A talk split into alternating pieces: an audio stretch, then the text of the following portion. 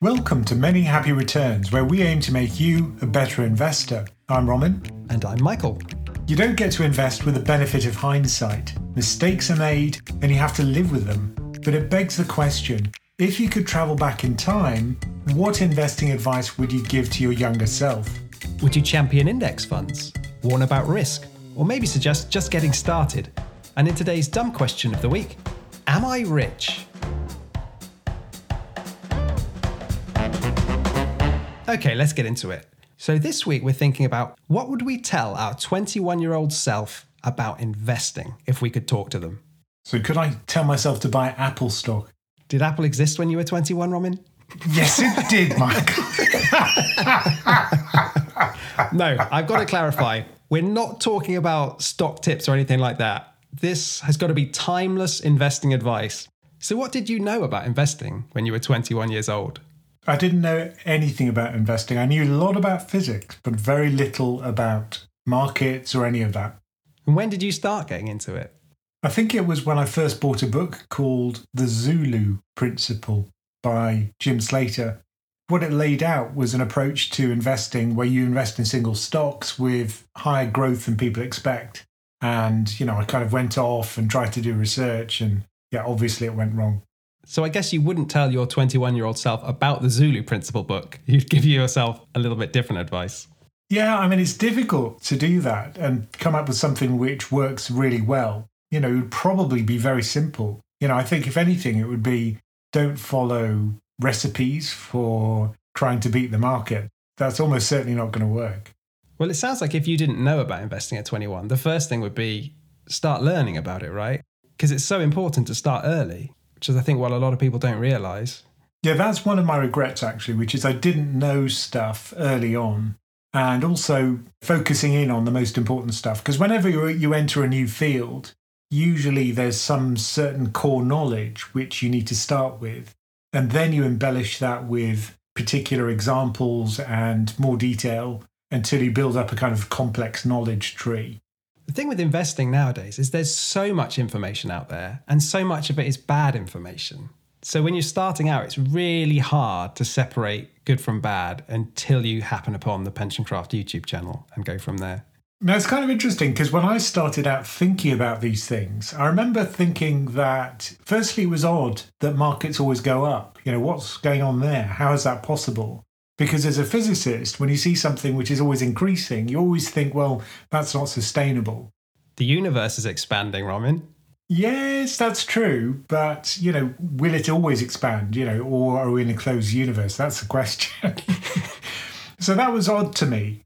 The other thing was it was very opaque. It was very difficult to get into it and understand, you know, those key principles. Because, like you say, there wasn't a good source of information and the evidence was pretty hard to come by.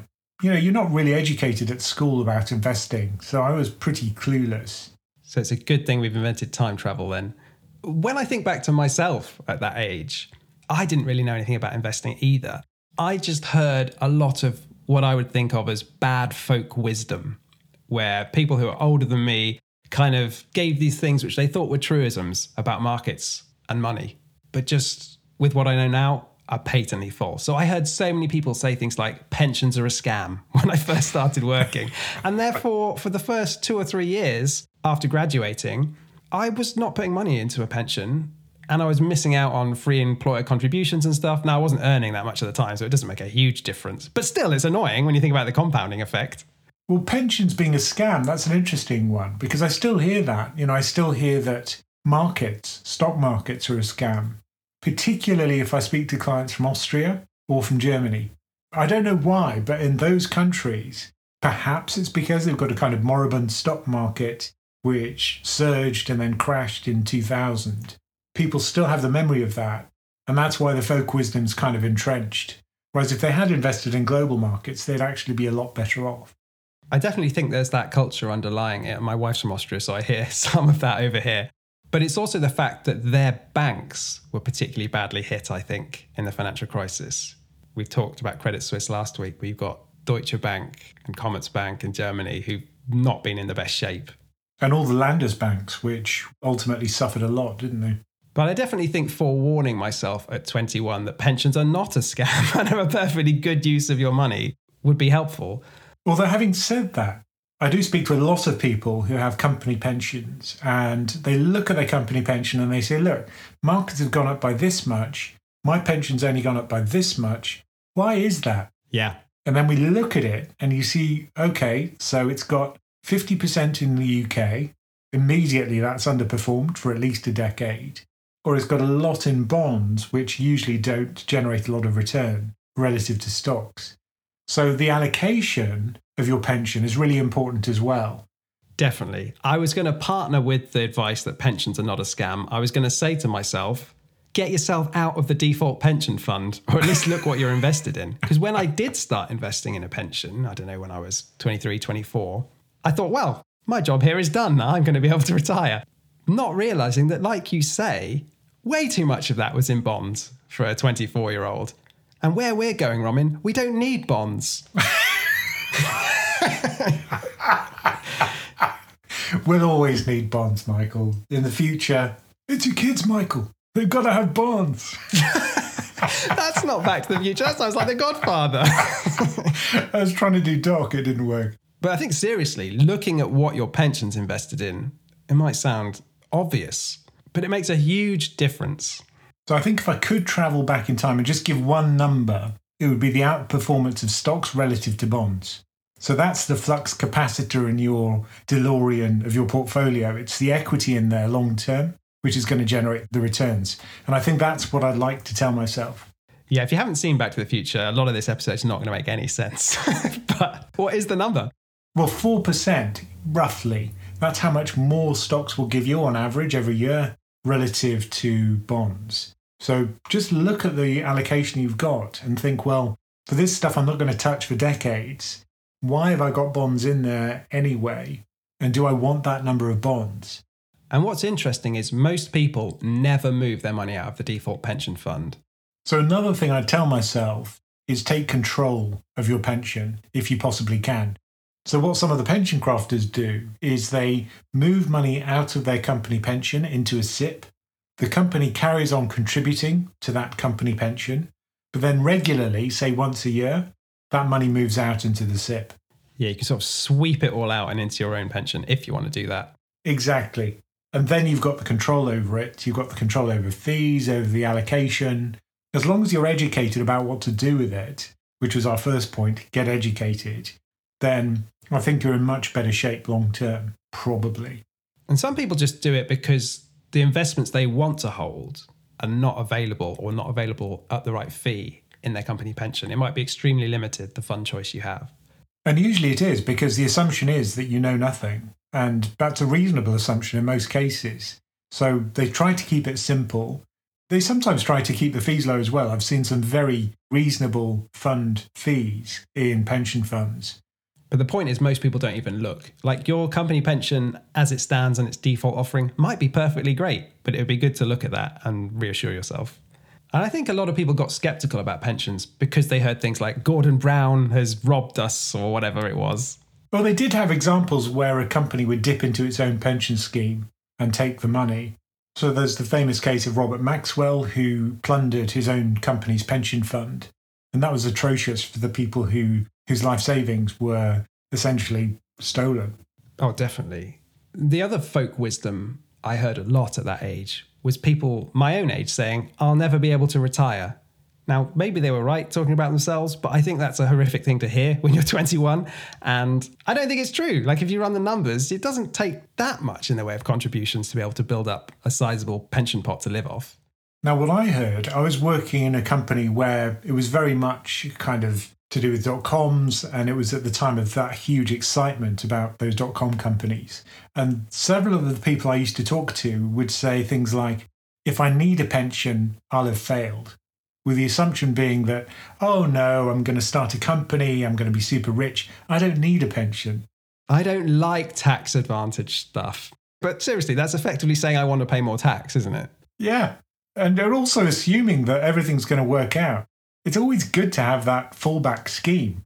You know, obviously you're going to try and achieve success in your business, but what happens if it goes wrong or you get ill or, you know, something happens that means it's not going to be super successful, which is the most likely outcome, let's face it. And I think it's terrible to hear that people think they're not going to be able to retire, especially when you're young, because the one thing that will allow you to retire much more easily is getting started when you're young because of the compounding effect. So, what happens is people throughout their 20s, a lot of them think, oh, I'll never be able to retire. In their 30s, they think, I'll never be able to retire. In their 40s, they think, oh God, I am going to have to retire. And now they have to massively ramp up their savings rates, which, if they'd known that at the start, the journey would have been a lot easier. And the compounding difference between investing at the age of 20 and 50 is just phenomenal. Yeah. We're talking about five-fold, six-fold multiples of the money that you put into your pension at the age of 20. And that's real return. So that's inflation adjusted. So you get this huge multiplier effect. So if I could say one thing, it would just be put as much as you can in as soon as you can. Do you think our 21 year old selves are going to find us really boring, traveling through time and saying, I need to talk to you about your pension? well, that's the other point, actually, which is that it is boring. That was the other point. People just didn't want to talk about it because, you know, you don't want to talk about a pension when you're 20. You're out getting drunk with your friends, you talk about music, you talk about all the other things in life which you enjoy. And a pension is just the last thing you want to think about. Absolutely. Which is why I will give the government a lot of credit for their auto enrolment scheme, which wasn't in place when I was 21, but is now. And unless you actively opt out of contributing to a pension, you should be making those contributions automatically. But it's always worth having a look if you want to up that contribution level. The government did a good thing. Who could have imagined it beforehand? We're always giving them a lot of credit, Roman. But mainly, what I'm telling my younger self is to just ignore that bad folk wisdom. Another one is stocks are gambling. I heard that all the time. I think maybe because my parents' generation built wealth based on housing more easily, and they probably lived through the dire period in the 70s where returns were just awful for UK stocks, that they didn't have that instinctive knowledge that we have that over the long term, the very long term, stocks go up. At least they always have in the past. And again, a key understanding here is the different behavior of risk over different time periods. The big risk over long time periods is buying bonds because they underperform. Buying equity is actually the lower risk thing to do, which seems very counterintuitive. Because our lives, our news lives, if you like, are the way we perceive the world. And there we see stuff about crashes, we see things about markets moving down very quickly. That's what grabs attention. Just look at the YouTube stats. You look at any video which has the word crash in it, and it'll have multiples of the number of views of an optimistic video. We're just attracted to doom and gloom stories, and we're not attracted to the truth, which is that things usually turn out okay. That's the thing which people don't appreciate, I don't think, and I didn't appreciate the power of time and compounding. And the other thing I would maybe add to that is the benefits of diversification over the long term to lower your risk and the importance of keeping fees low. I mean, these are all the things we talk about all the time. But if you could get your 21 year old self to put as much money as possible into a broad, globally diversified, passive stock tracking fund, your job's basically done, right? But they didn't exist when I started out. So when I was 20, it was 1988, and even the first big ETF hadn't been created. So that was the S&P tracker. People call it Spider. Now, that was only created in the early 90s. People were talking about index funds at the time, but all of the kind of stuff from BlackRock, all of these super cheap ETFs just didn't exist. So I think even if you understood that that's what you needed, finding a passive global fund at that point would have been next to impossible. And if you did want something truly global, it would have been very difficult to create at the time. So I don't think we appreciate how easy it is nowadays to buy a global index, and we don't appreciate how powerful that is. You can literally have one fund which buys the entire market. Yeah, it's unbelievable when you think about it that you can buy the world for less than 0.2% as a fee. I mean, I guess I will forgive people somewhat for saying stocks are gambling to me when I was younger, given that we were in the midst of the financial crisis when I graduated. It did feel more like a gamble, Maybe the proviso should be over the short term, stocks are gambling. Yeah. As long as people understand that, I think it's absolutely fine because it's true. But ironically, a lot of my generation said, graduating in 2008, oh, this is a terrible time. The job market's bad.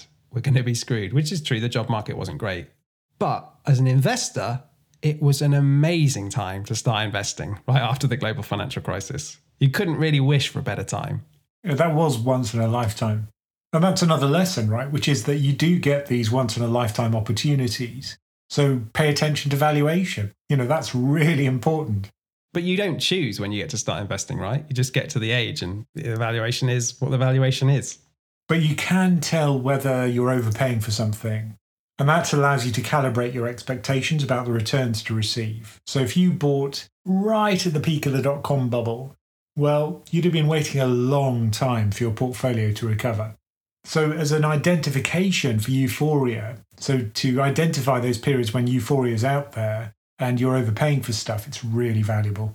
But luckily, I didn't graduate at the top of the dot com bubble. It was right in 2008, 2009. But like I said, I probably missed out on some returns for the first couple of years through ignorance. And then I would say I missed out on some more returns over the next five or so years by not taking enough risk. Like you said, I think I always held a bit too much cash, and I would probably warn myself about that. And I made the same mistake. When I was working in investment banking, I had a very large cash buffer. And the argument was that if I did get fired, I'd have enough money to live off. But if I had put that into stocks, I'd have been a lot better off nowadays. Yeah. The question is the size of the emergency fund you need, right? You do need one. But I think, you know, for me, six to 12 months of spending. Yeah, it's not easy to decide the size of that buffer. And I think it really depends on how long you think a crash is going to last, how long you're going to be eating those safe assets before you have to dip into the equity. And it's very different post retirement than pre retirement, of course. The other thing was I was thinking I'm going to have to buy a property at some point. I'm building a deposit. That needs to be in cash because it's for the relatively short term. And at the time, I was looking to buy on my own eventually, but then I met my wife, and you got two people, and you need a lot less money. So at the end, I was just like, oh, I've got too much cash. That should have been in the market years ago. And it's not a trivial amount of money you missed out on. I did the sums once and promised myself I would never do them again. I think for most people in their early 20s, though, the main thing they need to hear is to just get started. Like, if you look at the stats in the UK, most people aren't investing other than maybe in a pension. And it does feel like dead money at the time. You think, well, why am I putting money into this fund? I could be spending it on holidays, I could be spending it on fun things. Yeah, it's a balance, isn't it? Which is the hard thing to get right. But the other thing I would say to myself is don't obsessively check your investments once you do get started. This was a mistake I made the first few years where I started investing. Like every day to begin with, then every week, I would look at the value of them and it was generally good news because the market was going up at that time. But why are you looking at it every day? You're a long term investor. And I knew that, but I just couldn't shake it for quite a while until I dialed it down to monthly. And that's very contrary to my philosophy with other things in life. So, for example, when learning about physics, you know, I mean, that's not something you do passively, it's something you actively approach.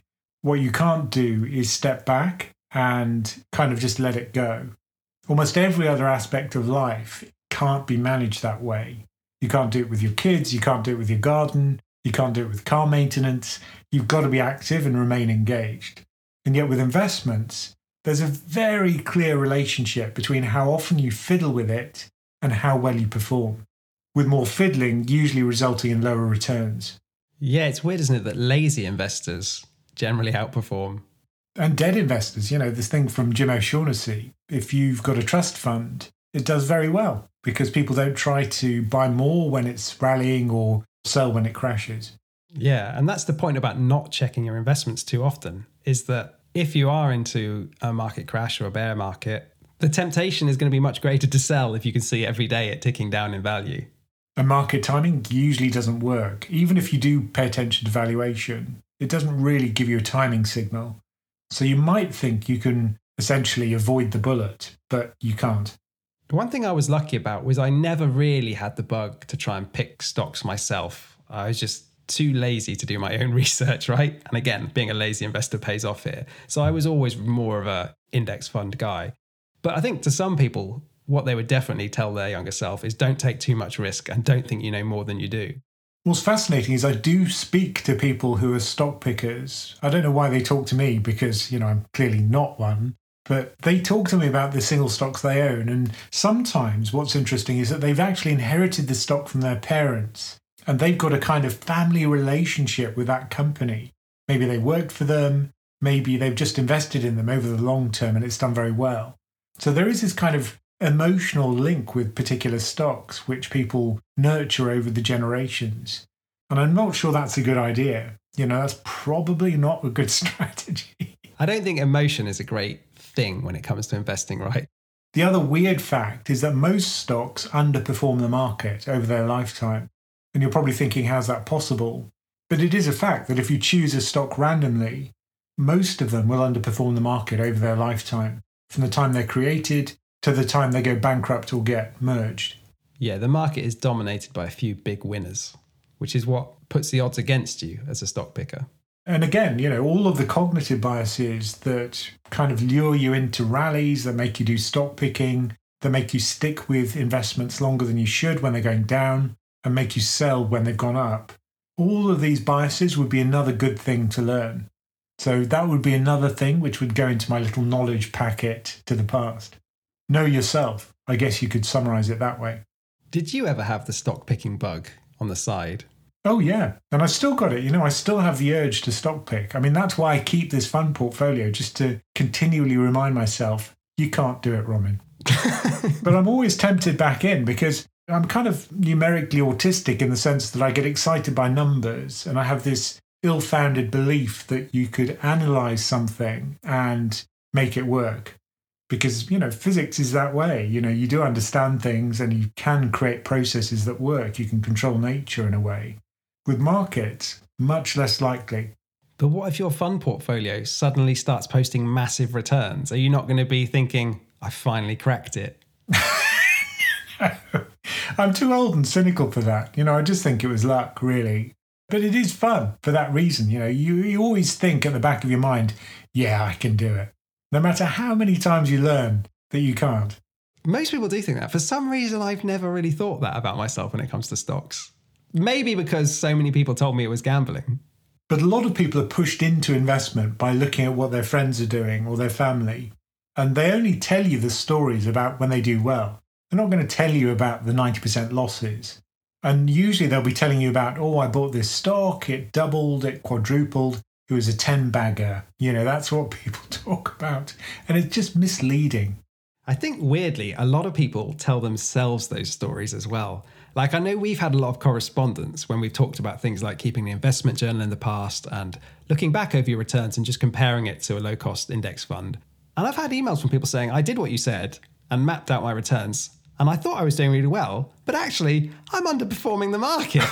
and I call these things phantom returns. Oh, I like the thought of phantom return. People remember the good decisions they make generally and forget the time they bought that stock that dropped 90%, like you say. Because it's uncomfortable to think about it. I think people don't want to remember failure. Maybe this is a good thing. Our memories protect us from unpleasant things in the past. But when it comes to investing, that's kind of disastrous. There's also a weird fetishization, really, of those few investors who have successfully picked stocks over decades. I think, you know, Warren Buffett and people think, oh, Warren Buffett did it. But then there's a reason Warren Buffett is so unique and successful. What he's done is incredibly hard. And for every Warren Buffett, there are many, many, many Bill Millers, which outperformed for a while and then somehow they lost their mojo. So I think that's the problem. You've got these charismatic people who people listen to because they're going to be on the media. Maybe they've outperformed for a while and you think, oh, this is the next best thing and then it goes wrong. So I think having a memory of all of the people who made the wrong calls is also useful. Yeah, just put a picture of Neil Woodford on your bedroom wall. And I loved this comment on my YouTube channel. So Gringador5385, thank you. I've had quite enough of Roman's optimism. Trusted the Fed not to overstimulate, trusted the Fed to raise appropriately, thought there would not be stagflation, thought there would not be sticky inflation, thought there would not be a recession, had to backtrack on all of those, as well as bought ETH at close to all time highs and a house at the peak of the housing market. It's a little unfair, but he's keeping your investment journal for you. Yeah. But this is why I don't make forecasts, right? And I always say, don't do what I do. And the fund portfolio, particularly, don't do what I do. That's why I focus on the stuff that does work, which is, you know, buy and hold for the long term and kind of ignore the news. I want to give you some credit here, Roman, because what you said about the successful stock pickers and the splashy people on TV getting a lot of attention, promising these big returns is true. It's easier to get attention that way. But what you do by talking about, you know, what actually works for most people, you don't need to be super smart. You just need to know the right things and stick to them over the long term, and that will work for you. It's hard to get attention saying that kind of stuff, and you've managed to do it. Yeah, I like to reply to that comment actually, which is uh, quite certain there's a lot of BS there. You've not been listening accurately, which I thought great. you do have your fans to stick up for you now. That's right. It's fortunate. You know, I do have a little bit of credibility in the bank with some people at least. And maybe a related thing I would tell my younger self is don't compare yourself to others. I definitely made this mistake in investing and just with money generally, which I don't think is helpful. Yeah, I think people have their own goals, and you may not have the same goals as another person. Wealth, I've learned, is really being able to do the things you want to do. It's not about the amount of money you've got. So, as long as what you earn and what you save and what you get through investment return is enough to achieve your goals, then really what other people do is kind of irrelevant as long as you can achieve those goals. So, really, it's about maximizing the probability that you're going to hit those life targets and identifying what they are. And I think you just want to avoid being tempted to try and show off conspicuously how much wealth you have. There's a lovely quote from Morgan Housel, who wrote The Psychology of Money, where he says, Spending money to show people how much money you have is the fastest way to have less money. Like in preparation for this episode this morning, I said to my wife, you know, if you were going back in time to talk to your younger self, what advice would you give her about investing? And she had a really cliche answer. She said, don't buy so many shoes. Christina, that's not investing advice. then she said, don't buy shoes which hurt your feet. I was like, hmm, is that some kind of metaphor? Are you talking about don't invest in things with high fees? Is that what you're saying there? Is that what you're really saying? She said, no, just don't hurt your feet. Why would you buy shoes that would hurt your feet? Do you know any women, Roman? No, actually, I did buy some shoes that hurt my feet, and it was a show of ostentatious wealth when I didn't have any. Tell me about these shoes. So these were brogues that I bought on High Street Ken, and I walked past High Street Ken quite a lot because I was at Imperial, and I just loved these shoes, these Bally shoes. So I bought them, and you know they were quite exciting, but they pinched my feet, but they looked so damn good. At least I thought they did and my feet would bleed every night. And I thought, no, that's fine. You know, I'll, I'll kind of get into it. They'll just stretch because they're posh shoes. Those damn shoes destroyed my feet. so this is what we're telling ourselves. We invented time travel saying invest in pensions and don't buy shoes. now we talked about the mistakes you can make when investing. One way to avoid that is via accountability. With a community in PensionCraft, you'll have that in spades. And you also get the chance to ask a question whenever you want on our chat channels. To learn more about that and becoming a member, go to our website, pensioncraft.com. Okay, today's dumb question of the week Am I rich? I guess the question is how would you measure it? And here we're talking about monetary wealth, obviously. And the Office for National Statistics in the UK handily publishes some figures about average wealth in the UK. And the distinction people don't usually appreciate is the difference between income and the amount of money you've got, which is wealth. And wealth is split across all your different assets, right? So it's housing wealth as well as portfolios and pensions. And I was shocked by the answer, actually, which was the median. So, to make the distinction as you did between income and wealth, when we look at income, the median household disposable income is just over £32,000 in the UK. But then when we go on to wealth, the numbers obviously go up quite a bit because people accumulate wealth over their lives. The median household net wealth is just over £300,000. And on an individual level, the median is £125,000. Which is surprisingly low given that it includes the value of your house.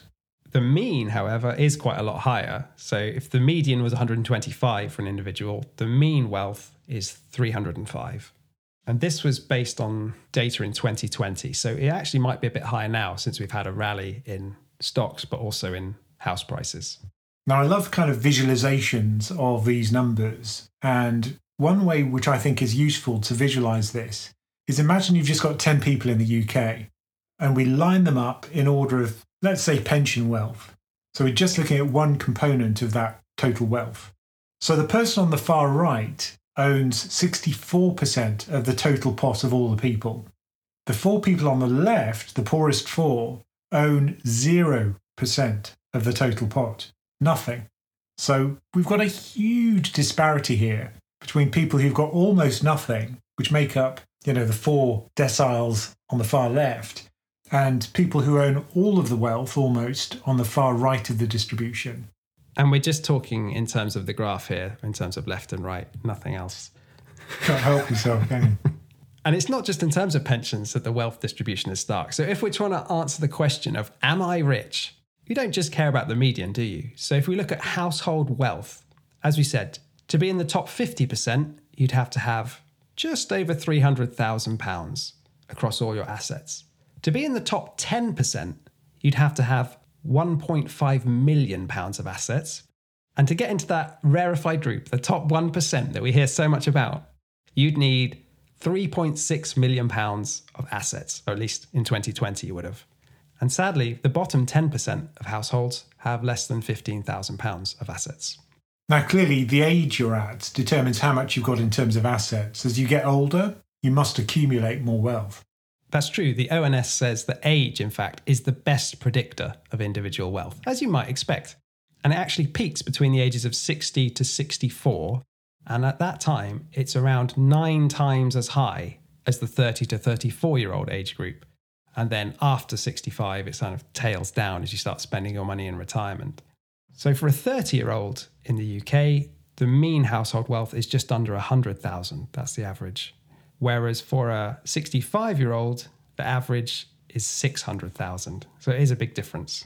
Now, my concern is that these people who are now 30 are going to have a tough time building up that wealth, given that it's so hard to get onto the property ladder now and interest rates are higher. There are all sorts of things which seem to be holding them back.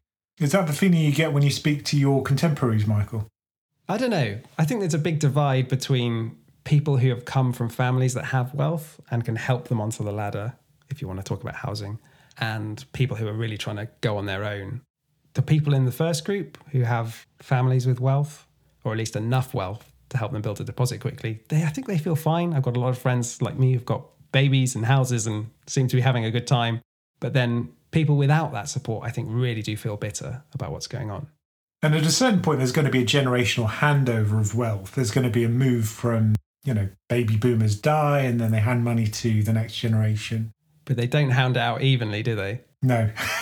so you've got to have it to hand it on. The other thing in the UK is there is a massive divide by where in the country you live.